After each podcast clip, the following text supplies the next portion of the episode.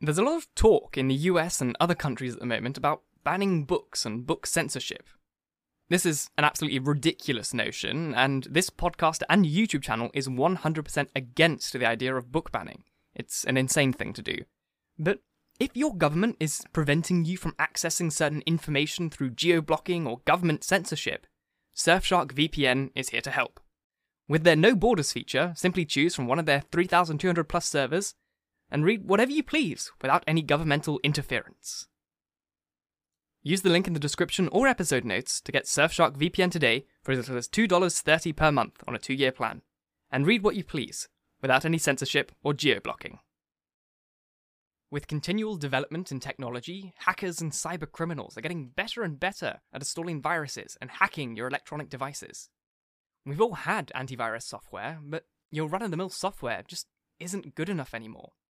With Surfshark Antivirus, not only will you have antivirus scans and real time virus protection, but you'll also have access to a VPN. You'll be protected from targeted ads and tracking. You'll be notified if your data gets leaked by data brokers. And most importantly, it's incredibly easy to set up and use. If you feel like your online protection should be better, use the link in the description and episode notes to get 76% off Surfshark Antivirus today and feel safe every day on your devices. Hello, and welcome to The Essential Reads.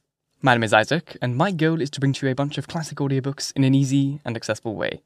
We're continuing with One Flew Over the Cuckoo's Nest today, and we are on to the last part, part four.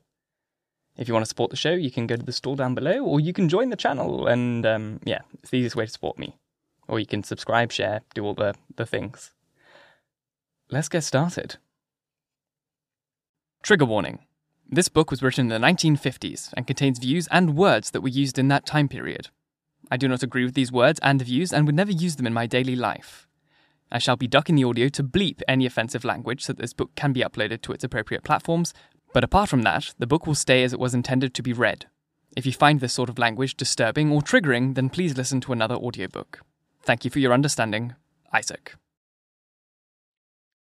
One Flew Over the Cuckoo's Nest by Ken Kesey. Part 4 1. The big nurse had her next maneuver underway the day after the fishing trip. The idea had come to her when she was talking to McMurphy the day before about how much money he was making off the fishing trip and other little enterprises along that line.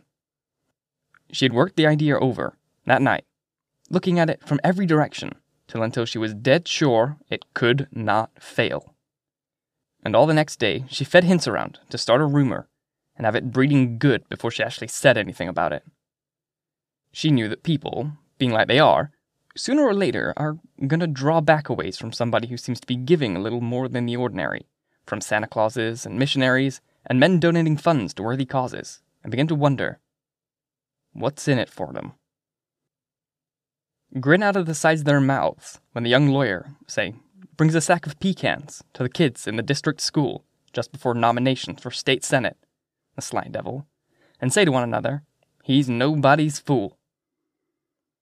She knew it wouldn't take too much to get the guys wondering just what it was, now that you mention it, that made McMurphy spend so much time and energy organizing fishing trips to the coast, and arranging bingo parties, and coaching basketball teams.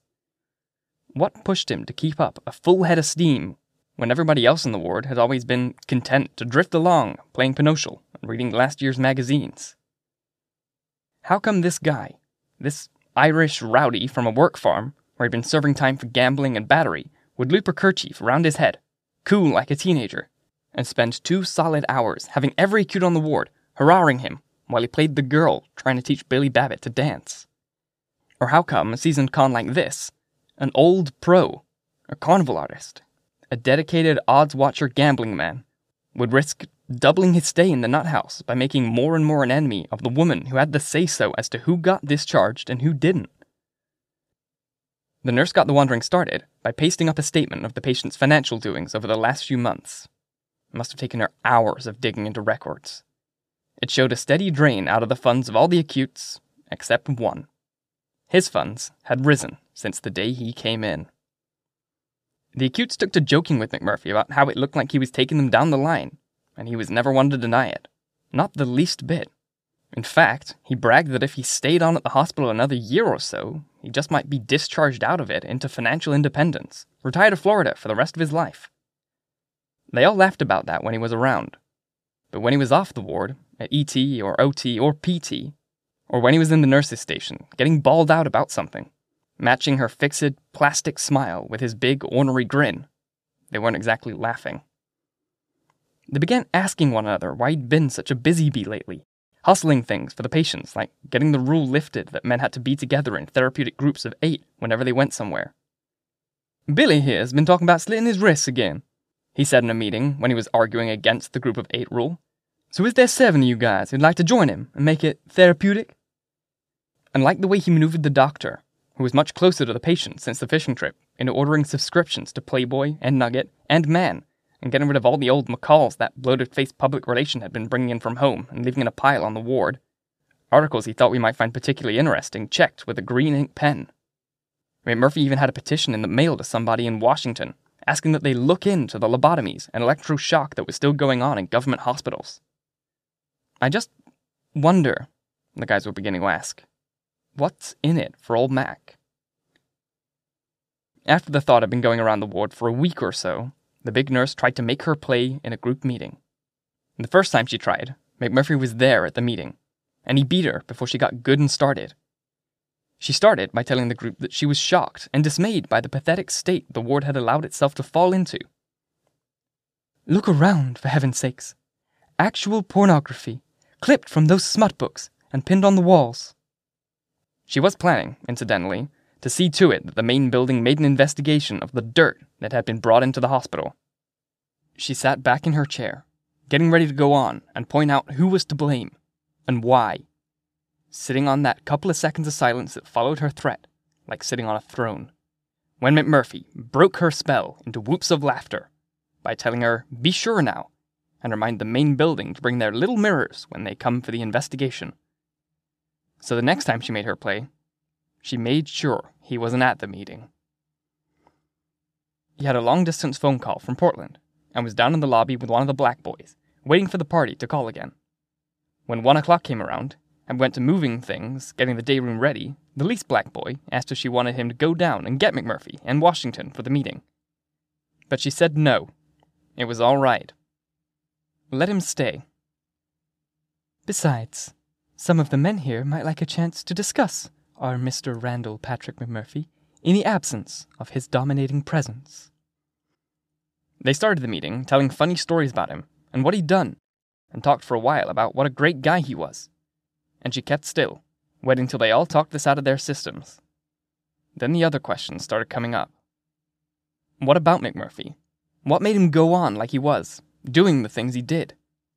Some of the guys wondered if maybe that tale of him faking fights at the work farm to get sent here wasn't more of his spoofing, and that maybe he was crazier than people thought. The nurse smiled at this and raised her hand. Crazy like a fox, she said. I believe that is what you're trying to say about Mr. McMurphy. What do you m- mean? Billy asked. McMurphy was his special friend and hero, and he wasn't too sure he was pleased with the way she'd laced that compliment with the things she didn't say out loud. What do you m- m- m- mean, like a fox? It's a simple observation, Billy, the nurse answered pleasantly. Let's see if some of the other men could tell you what it means. What about you, Mr. Scanlon?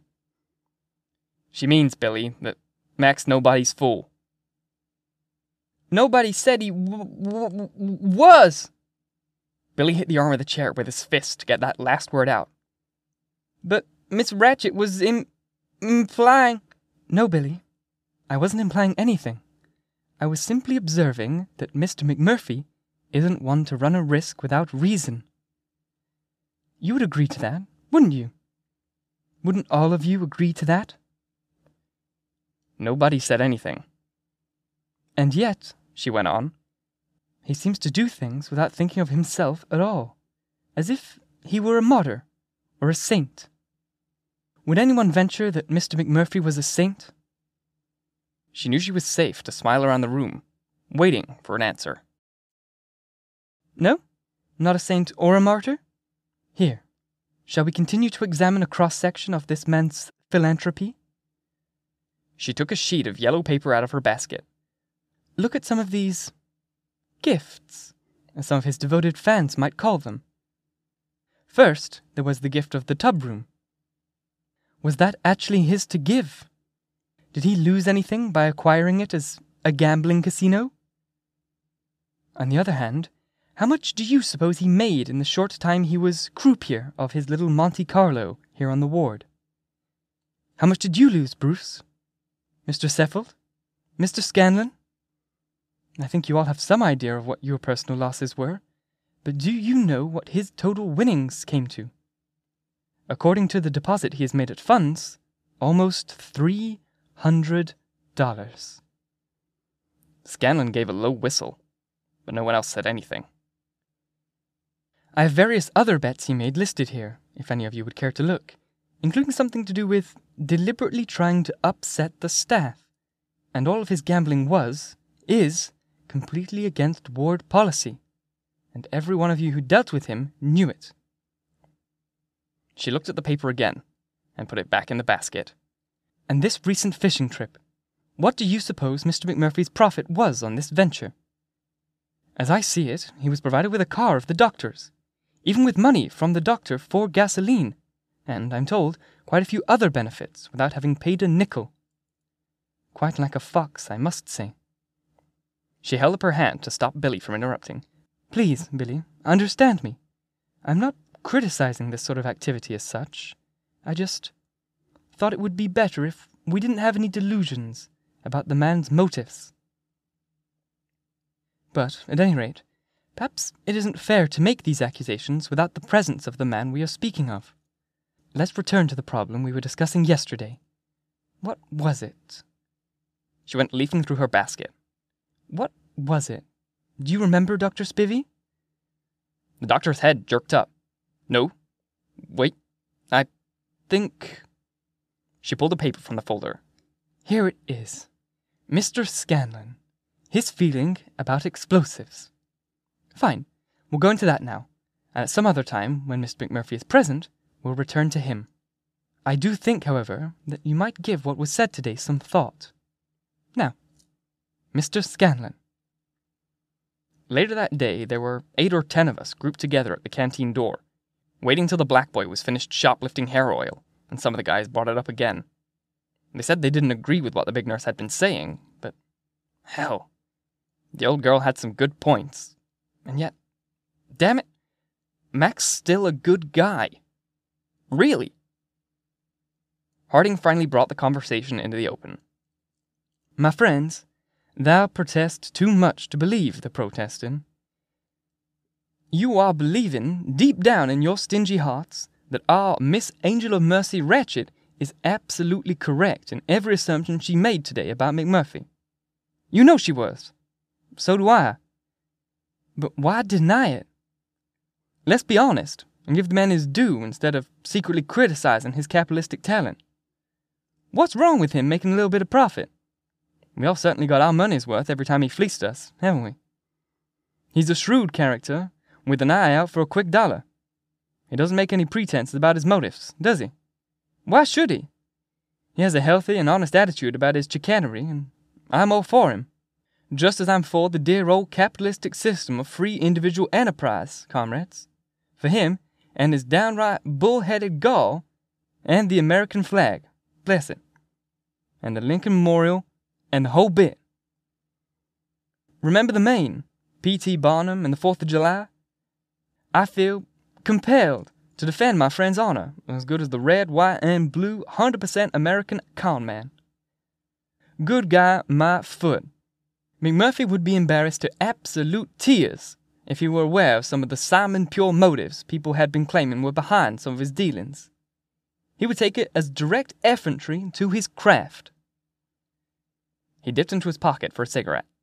When he couldn't find any, he borrowed from Fredrickson, lit it up with a stagey sweep of his match, and went on. I'll admit, I was confused by his actions at first. That wind a breaking, Lord. I thought, here's a man actually seems to want to stay in this hospital, stick with his buddies, and all the sort of thing. Till I realized that Murphy was doing it because he didn't want to lose a good thing. He's making the most of his time here. Don't ever be misled by his backwoodsy ways. He's a very sharp operator, level headed as they come. You watch. Everything he's done was done with reason. Billy wasn't about to give in so easy. Yeah? What about him teaching me to d- d- dance? He was clenching his fists at his side. And on the backs of his hands, I saw that the cigarette burns had all but healed. And in their place were tattoos he'd drawn by licking an indelible pencil. What about that, Hardin? Where's he making m- money out of teaching me to dance? Don't get upset, William, Harding said. But don't get impatient either. Let's just sit easy and wait and see how he works it. It seemed like Billy and I were the only ones left who believed in McMurphy. And that very night, Billy was swung over to Harding's way of looking at things, where Murphy come back from making another phone call and told Billy that the date with Candy was on for certain, and added, writing an address down for him, that it might be a good idea to send her a little bread for the trip. Bread? M- m- money? How m- m- m- much? He looked over to where Harding was grinning at him. Oh, you know, man. Maybe ten bucks for her and ten, twenty bucks? It doesn't cost that m- m- much for the bus fare down here? Murphy looked up from under his hat brim, gave Billy a slow grin, then rubbed his throat with his hand, running out a dusty tongue. Boy, oh boy, but I'm terrible dry. Figure I'd be even dry by a week come Saturday. You wouldn't begrudge her bringing me a little swallow, would you, Billy boy? And gave Billy such an innocent look, Billy had to laugh and shake his head, no, and go off to a corner to excitedly talk over next Saturday's plans with the man he probably considered a pimp. I still had my own notions. How McMurphy was a giant come out of the sky to save us from the combine that was networking the land with copper wire and crystal. How he was too big to be bothered with something as measly as money. But even I came halfway to thinking like the others. What happened was this. He'd helped carry the tables into the tub room before one of the meetings, and was looking at me, standing beside the control panel. By God, Chief, he said, it appears to me you growed ten inches since that fishing trip. And Lord Almighty, look the size of that foot of yours. Big as a flat car. I looked down and saw how my foot was bigger than I ever remembered it. Like McMurphy just saying it had blowed it twice its size. And that arm! That's the arm of an ex football playing Indian if I ever saw one. You know what I think? I think you ought to give this here panel a little heft. Just test how you coming. I shook my head and told him no. But he said we'd made a deal, and I was obliged to give it a try to see how his growth system was working. I didn't see any way out of it. So I went to the panel just to show him I couldn't do it. I bent down and took it by the levers. That's the baby, Chief. Now just straighten up. Get those legs under your butt there. Yep. Yeah. Easy now. Just straighten up. Hooey! Now ease it back down to the deck. I thought he'd be real disappointed. But when I stepped back, he was all grins and pointing to where the panel was off its mooring by half a foot. Better set it back where she came from, buddy, so nobody know. Mustn't let anybody know. Then, after the meeting, loafing around the pinochle games, he worked the talk around to strength and gut power, and to the control panel in the tub room. I thought he was going to tell them how he helped me get my size back. That would prove he didn't do everything for money. But he didn't mention me. He talked until Harding asked him if he was ready to have another try at lifting it, and he said no. But just because he couldn't lift it was no sign it couldn't be done. Scanlon said it maybe could be done with a crane, but no man could lift that thing by himself. Mean, Murphy nodded and said, Maybe so. Maybe so. But you can never tell about such things. I watched the way he played them, got them to come around to him and say, No, by Jesus, no man alive could lift it. Finally, even suggest the bet themselves. I watched how reluctant he looked to bet. He let the odds stack up, sucked them in deeper and deeper until he had a five to one on a sure thing from every man of them. Some of them betting up to twenty dollars. He never said a thing about seeing me lift it already. All night, I hoped he wouldn't go through with it. And during the meeting the next day, the nurse said all the men who participated in the fishing trip would have to take special showers because they were suspected of vermin. I kept hoping she'd fix it somehow, make us take our showers right away or something. Anything to keep me from having to lift it. But when the meeting was over, he led me and the rest of the guys into the tub room before the black boys could lock it up, and had me take the panel by the levers and lift. I didn't want to do it, but I couldn't help it. I felt like I'd helped him cheat them out of their money. They were all so friendly with him as they paid out their bets. But I knew how they were feeling inside. How something had been kicked out from under them. As soon as I got the panel back in place, I ran out of the tub room without even looking at McMurphy and went into the latrine. I wanted to be by myself. I caught a look at myself in the mirror. He'd done what he said. My arms were big again, big as they were back in high school, back at the village, and my chest and shoulders were broad and hard. I was standing there, looking, when he came in. He held out a five dollar bill. Here you go, Chief. Chewing gum money. I shook my head and started to walk out of the latrine. He caught me by the arm. Chief, I just offered you a token of my appreciation. If you figure you got a bigger cut coming, no. Keep your money. I won't have it. He stepped back and put his thumbs in his pocket and tipped his head up at me. He looked me over for a while. Okay, he said. Now, what's the story? What's everybody in this place giving me the cold nose about? I didn't answer him. Didn't I do what I said I would? Make you man sized again? What's wrong with me around here all of a sudden? You birds act like I'm a traitor to my own country. You're always winning things. Winning things? You damn moose. What are you accusing me of? All I do is hold up my end of the deal. Now, what's so all fight? We thought it wasn't to be winning things. I could feel my chin jerking up and down the way it does before I start crying. But I didn't cry. I stood there in front of him with my chin jerking. He opened up his mouth to say something, then stopped. He took his thumbs out of his pocket and reached up and grabbed the bridge of his nose between his thumb and finger, like you see people whose glasses are on too tight between the lenses, and closed his eyes. Winning, for Christ's sakes, he said with his eyes closed. Oh boy, winning. So I figure what happened in the shower room after that was none more my fault than anybody else's and that's why the only way I could make any kind of amends was by doing what I did, without thinking about being cagey or safe or what would happen to me, and not worrying about anything else at once but the thing that needed to be done, and the doing of it. Just after we left the latrine, the three black boys came around, gathering the bunch of us for our special shower. The least black boy, scrambling along the baseboard with a black, crooked hand, cold as a crowbar, prying guys loose, leaning there said it was what the big nurse called a cautionary cleansing. In view of the company we'd had on our trip, we should get cleaned before we spread anything through the rest of the hospital. We lined up nude against the tile, and there one black boy came. A black plastic tube in his hand, squirting a stinking salve, thick and sticky as egg white.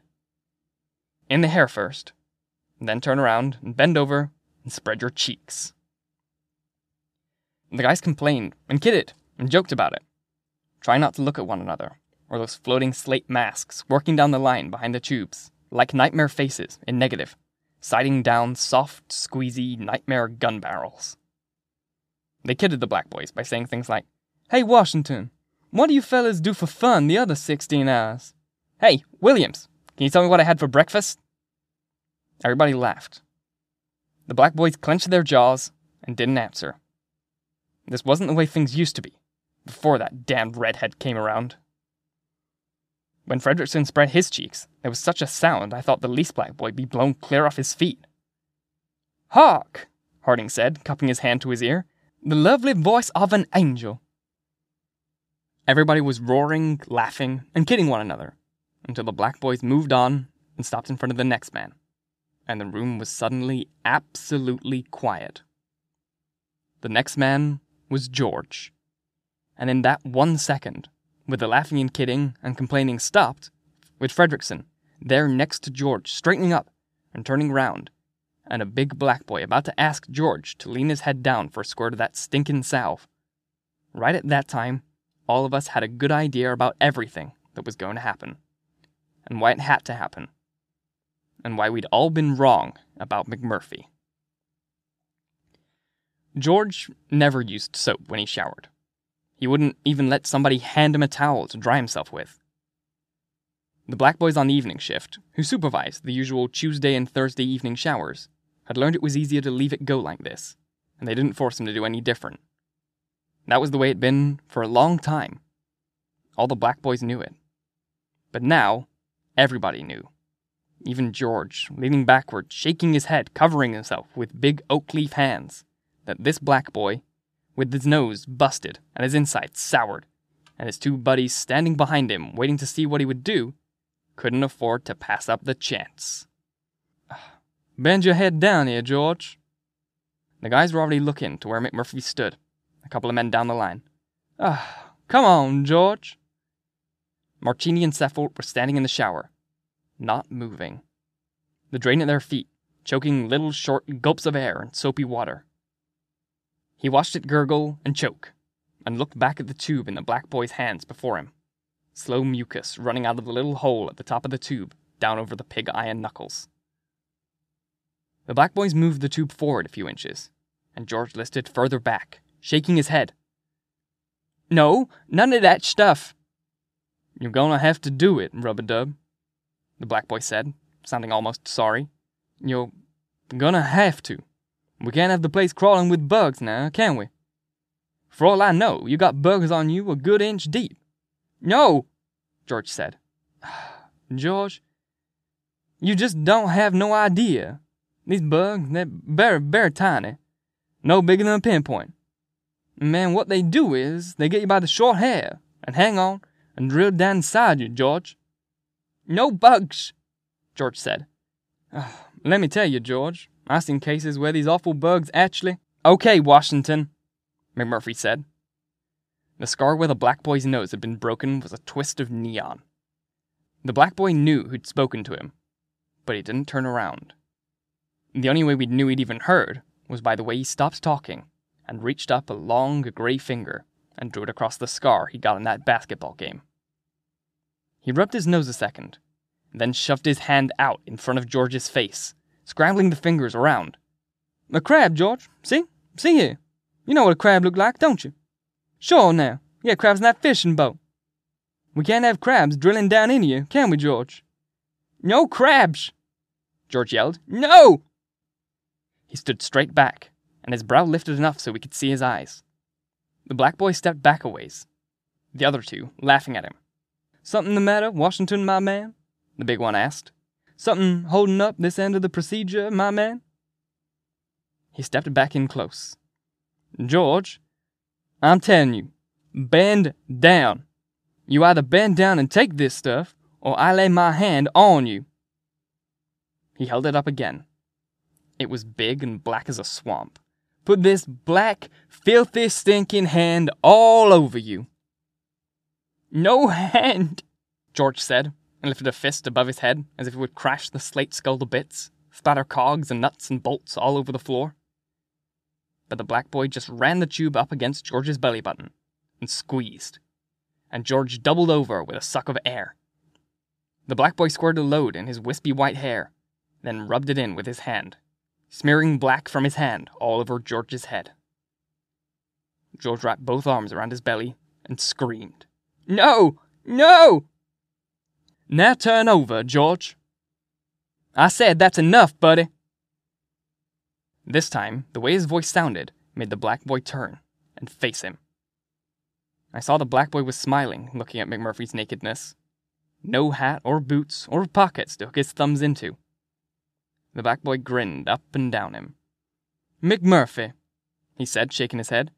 You know, I was beginning to think we might never get down to it. You goddamn coon, McMurphy said, somehow sounding more tired than mad. The black boy didn't say anything. McMurphy raised his voice. Goddamn motherfucking nigger! The black boy shook his head and giggled at his two buddies. What you think Murphy's driving at with that kind of talk, man? You think he wants me to take the initiative? He don't know we trained to take such awful sounding insults from these crazies. Sucker, Washington, you're nothing but a. Washington had turned his back on him, turning to George again. George was still bent over, gasping from the blow of that salve in his belly. The black boy grabbed his arm and swung him facing the wall. That's right, George. Now spread those cheeks. No! Washington! McMurphy said. He took a deep breath and stepped across to the black boy, shoving him away from George. Washington! All right! All right! Everybody could hear the helpless, cornered despair in McMurphy's voice. McMurphy, you forcing me to protect myself. Ain't he forcing me, man? The other men nodded. He carefully laid down the tube on the bench beside George, came back up with his fist swinging in all the same motion, and busted McMurphy across the cheek by surprise. McMurphy nearly fell. He staggered backward into the naked line of men, and the guys caught him and pushed him back towards the smiling slate face. He got hit again in the neck before he gave up to the idea that it had started, at last. And there wasn't anything now but get what he could out of it. He caught the next swing, blacksnaking at him, and held him by the wrist while he shook his head clear. They swayed a second that way, panting along with the panting drain. Then McMurphy shoved the black boy away and went into a crouch, rolling the big shoulders to guard his chin, his fists on each side of his head, circling the man in front of him. And that neat, silent line of nude men changed into a yelling circle, limbs and bodies knitting in a ring of flesh the black arms stabbed at the lowered redhead, and the bull neck, chipped blood off the brow and the cheek. The black boy danced away, taller, arms longer than McMurphy's thick red arms, punched faster and sharper. He was able to chisel at the shoulders and head without getting in close. McMurphy kept walking forward, trudging, flat footed steps, face down, and squinting up between those tattooed fists on each side of his head, till he got the black boy against the ring of nude men and drove a fist square in the center of the white starched chest. That slate face cracked pink, ran a tongue the color of strawberry ice cream over the lips. He ducked away from McMurphy's tank charge and got another couple licks before that fist laid him another good one. The mouth flew open, wider this time, a blotch of sick color. McMurphy had red marks on the head and shoulders, but he didn't seem to be hurt. He kept coming, taking ten blows for one, it kept on this way, back and forth in the shower room, till the black boy was panting and staggering, and working mainly at keeping out of the way of those clubbing red arms. The guys were yelling for McMurphy to lay him out. McMurphy didn't act in a hurry. The black boy spun away from the blow on his shoulder and looked quick to where the other two were watching. Williams! Warren! Damn you! The other big one pulled the crowd apart and grabbed McMurphy around the arms from behind McMurphy shook him off like a bull shaking off a monkey, but he was right back. So I picked him off and threw him in the shower. He was full of tubes and didn't weigh more than 10, 15 pounds. The least back boy swung his head from side to side, turned, and ran for the door. While I was watching him go, the other one came out of the shower and put a wrestling hold on me, arms up under mine from behind, and hands locked behind my neck. And I had to run backward to the shower and mash him against the tile. And while I was lying there, in the shower, trying to watch McMurphy bust some more of Washington's ribs, the one behind me with the wrestling hold went into biting my neck. I had to break off the hold.